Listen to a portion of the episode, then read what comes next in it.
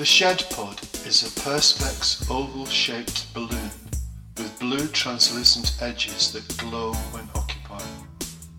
It allows a person to join me from one moment in the past and answer three big questions. They sound distant but can see me.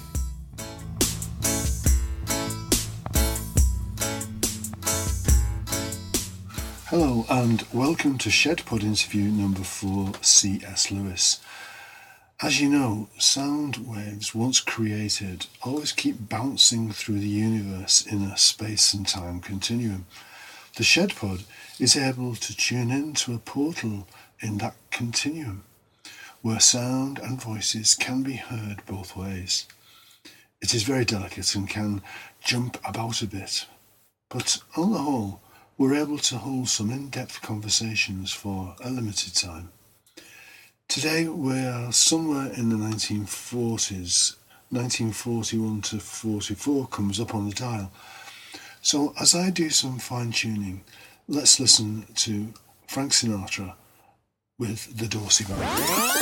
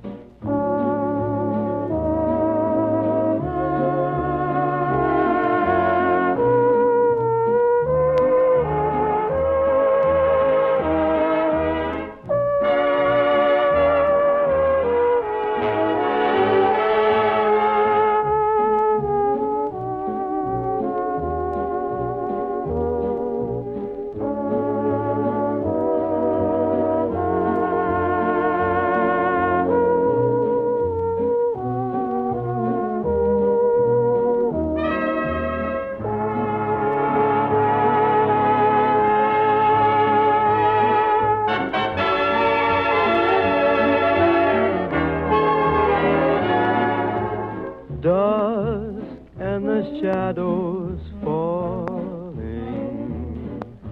or land and sea.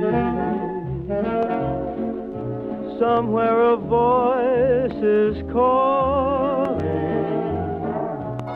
calling.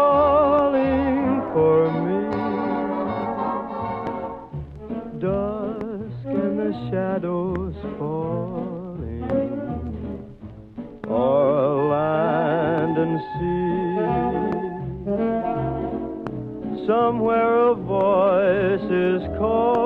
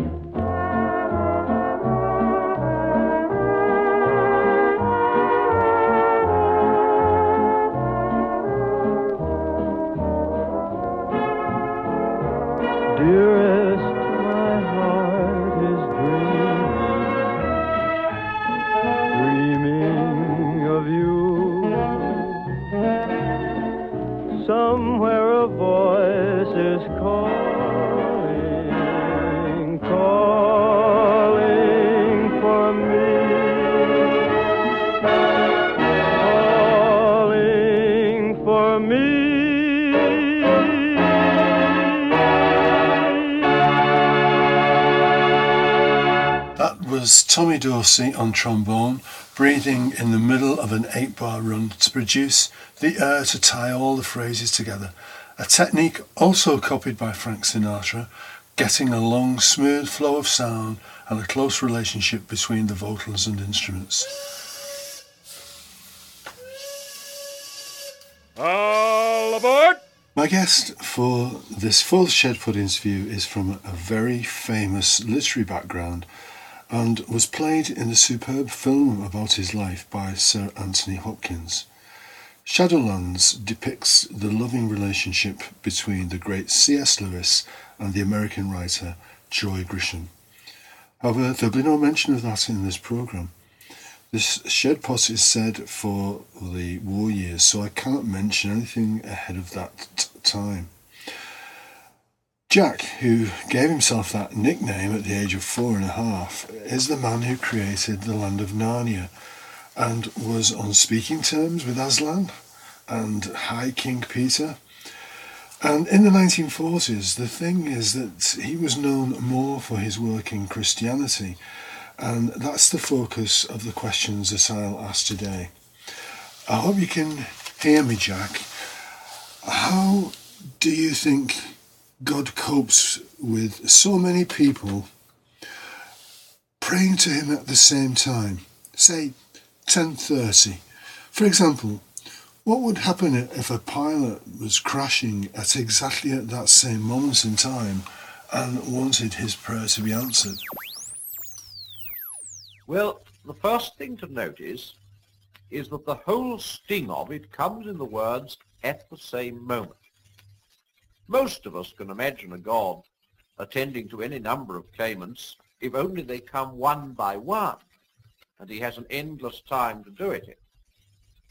So what's really at the back of the difficulty is this idea of God having to fit too many things into one moment of time. Well, that of course is what happens to us. Our life comes to us moment by moment. One moment disappears before the next comes along, and there's room for precious little in each. That's what time is like.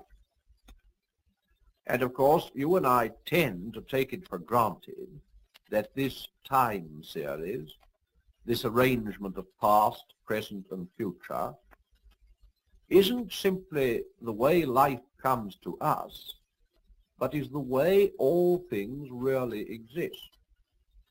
We tend to assume that the whole universe, and God himself, are always moving on from a past to a future, just as we are. But many learned men don't agree with that. I think it was the theologians who first started the idea that some things are not in time at all. Later, the philosophers took it over, and now some of the scientists are doing the same. Almost certainly, God is not in time. His life doesn't consist of moments following one another. If a million people are praying to him at 10.30 tonight, he hasn't got to listen to them all in that one little snippet which we call 1030. 1030 and every other moment from the beginning to the end of the world is always the present for him.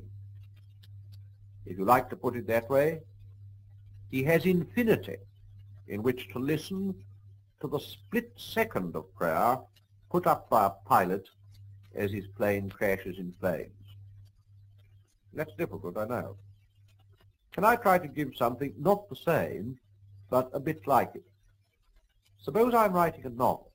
I write, Mary laid down her book. Next moment came a knock at the door. For Mary, who's got to live in the imaginary time of the story, there's no interval between putting down the book and hearing the knock. But I, her creator, between writing the first part of that sentence and the second, may have gone out for an hour's walk and spent the whole hour thinking about Mary. I know that's not a perfect example, but it may just give a glimpse of what I mean. Thank you for that, Jack. While we try and absorb the idea, let's listen to record number two.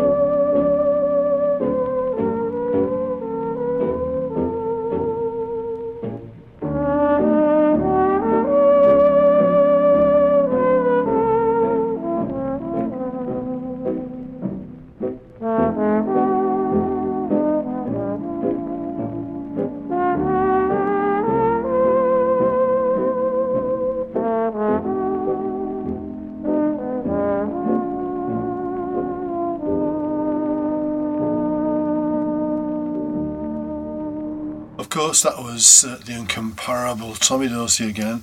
With uh, what would be his signature theme, I'm getting sentimental over you.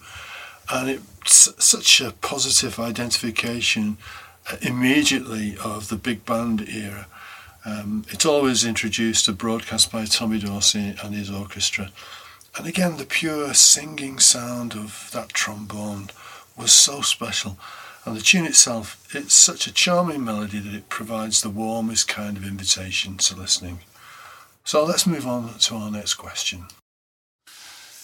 Jack, you've taught on the BBC about each individual person needing their natural self to be turned into a Christ self. What exactly do you mean by this? And isn't it a bit self indulgent during this time of crisis? Now, what would an NCO say to a soldier who had a dirty rifle and when told to clean it replied, But Sergeant, isn't it very selfish, even morbid, to be always bothering about the inside of your own rifle, instead of thinking of the United Nations? Well, we needn't bother about what the NCO would actually say. You see the point? The man's not going to be much use to the United Nations if his rifle isn't fit to shoot with. In the same way, people who are still acting from their old natural selves won't do much real permanent good to other people. Let me explain that. History isn't just a story of bad people doing bad things. It's quite as much a story of people trying to do good things. But somehow something goes wrong. Take the common expression, cold as charity. How do we come to say that? From experience. We've learnt how unsympathetic, patronizing, and conceited charitable people often are. And yet, hundreds and thousands of them started out really anxious to do good. And when they'd done it, somehow it just wasn't as good as it ought to have been.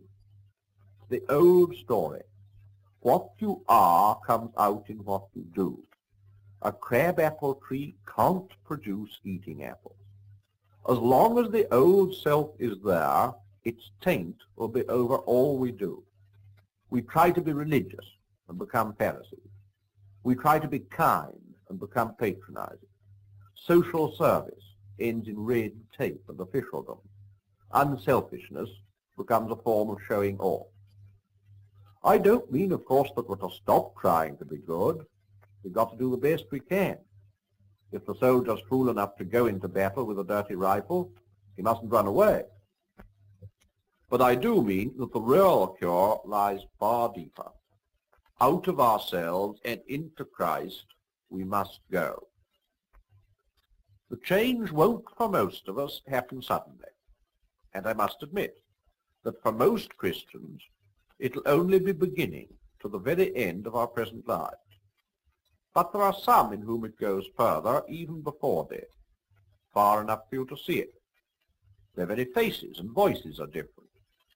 When you meet them, you know you're up against something which, so to speak, begins where you leave off. Something stronger, quieter, happier, more alive than ordinary humanity. I think I know what you mean. The first group you mentioned were all concerned with what I must do, um, something on the surface level of change, of being good. But real deep goodness needs a change made by relying on the Holy Spirit to shine through and do the changing. But which particular changes do you think uh, are the most important? Back to my main subject. I was pointing out last time that the Christian life is simply a process of having your natural self changed into a Christ self. And that this process goes on very far inside. One's most private wishes, one's point of view are the things that have to be changed.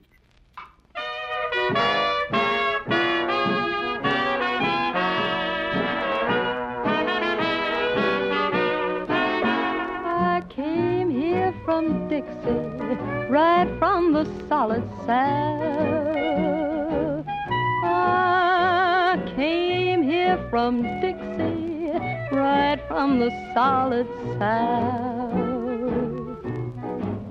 I was happy down there, now I'm down in the mouth. I was walking on air way down in Tennessee. I say I was walking on air way down in Tennessee.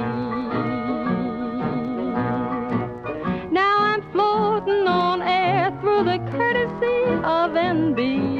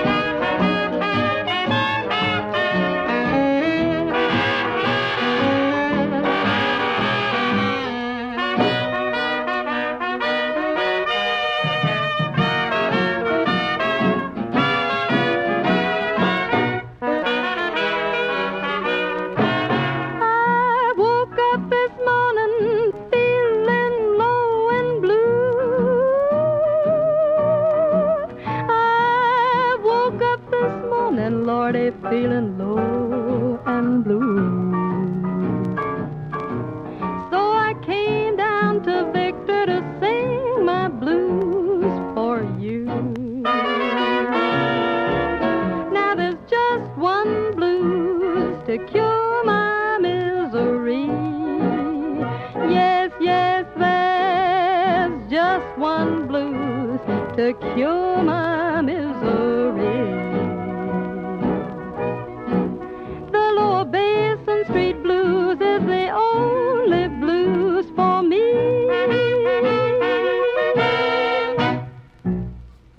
That was from a November 1940 jam session with Dinah Shore singing Dinah's Blues, accompanied by Harry Laherne and the Dixieland Octet.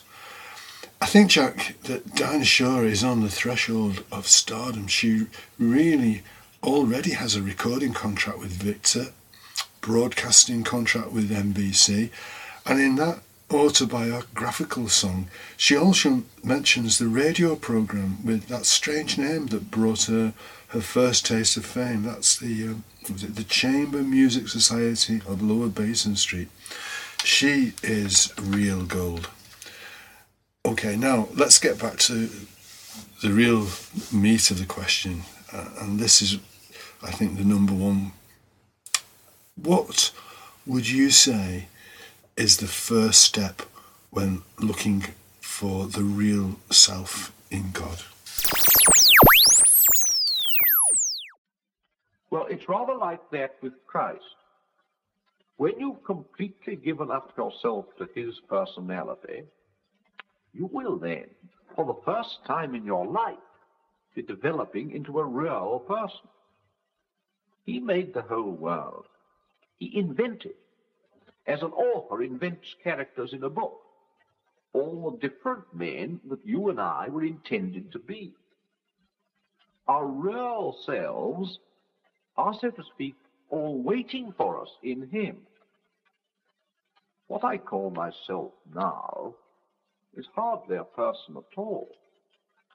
It's mainly a meeting place for various natural forces, desires and fears, etc., some of which come from my ancestors, and some from my education, some perhaps from devils. The self you were really intended to be is something that lives not from nature, but from God. At the beginning of these talks, I said there were personalities in God. Well, I go further now. There are no real personalities anywhere else. I mean, no full, complete personalities. It's only when you allow yourself to be drawn into his life that you turn into a true person.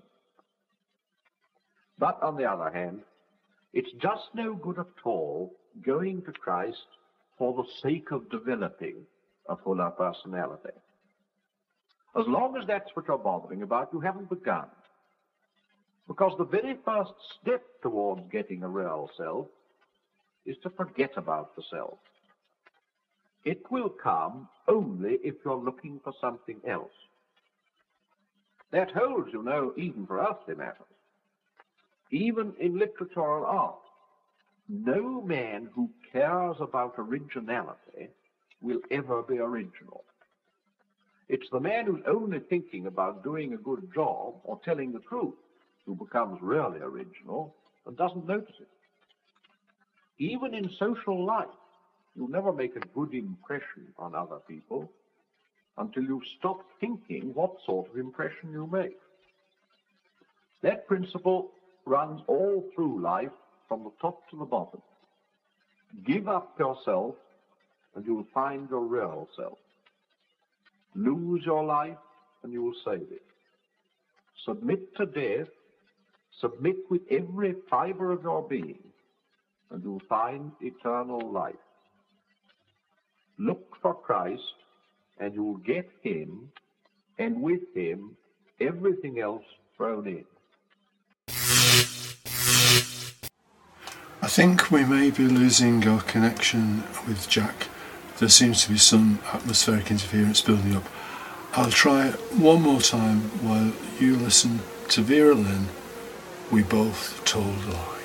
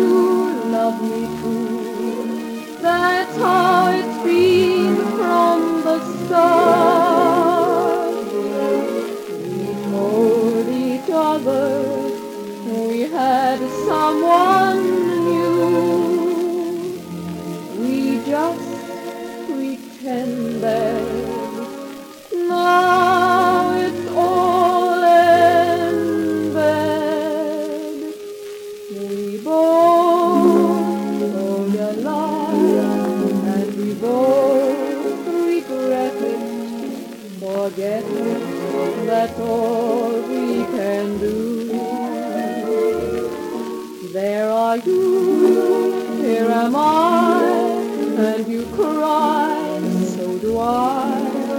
What fools we have been, we two. We both were to blame for being so jealous. Just one little word made us part.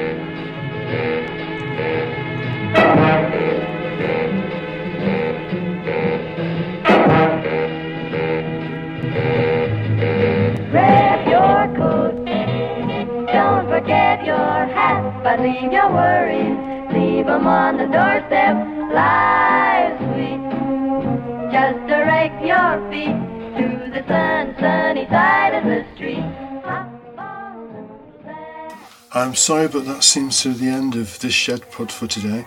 Can now safely tell you that the transcript of those broadcasts of C.S. Lewis at the BBC are now available in, in his book entitled Mere Christianity. Although I prefer the original title, Right and Wrong, A Clue to the Meaning of the Universe. I wonder how it compares with Brian Cox's new series out next week on the universe. I can't wait. Thanks for listening, and please join me in the next Shed Pod interview with another surprise guest plucked from the timeless presence of the Shed Pod ether. And so, from me, goodbye for now. sunny side of the street.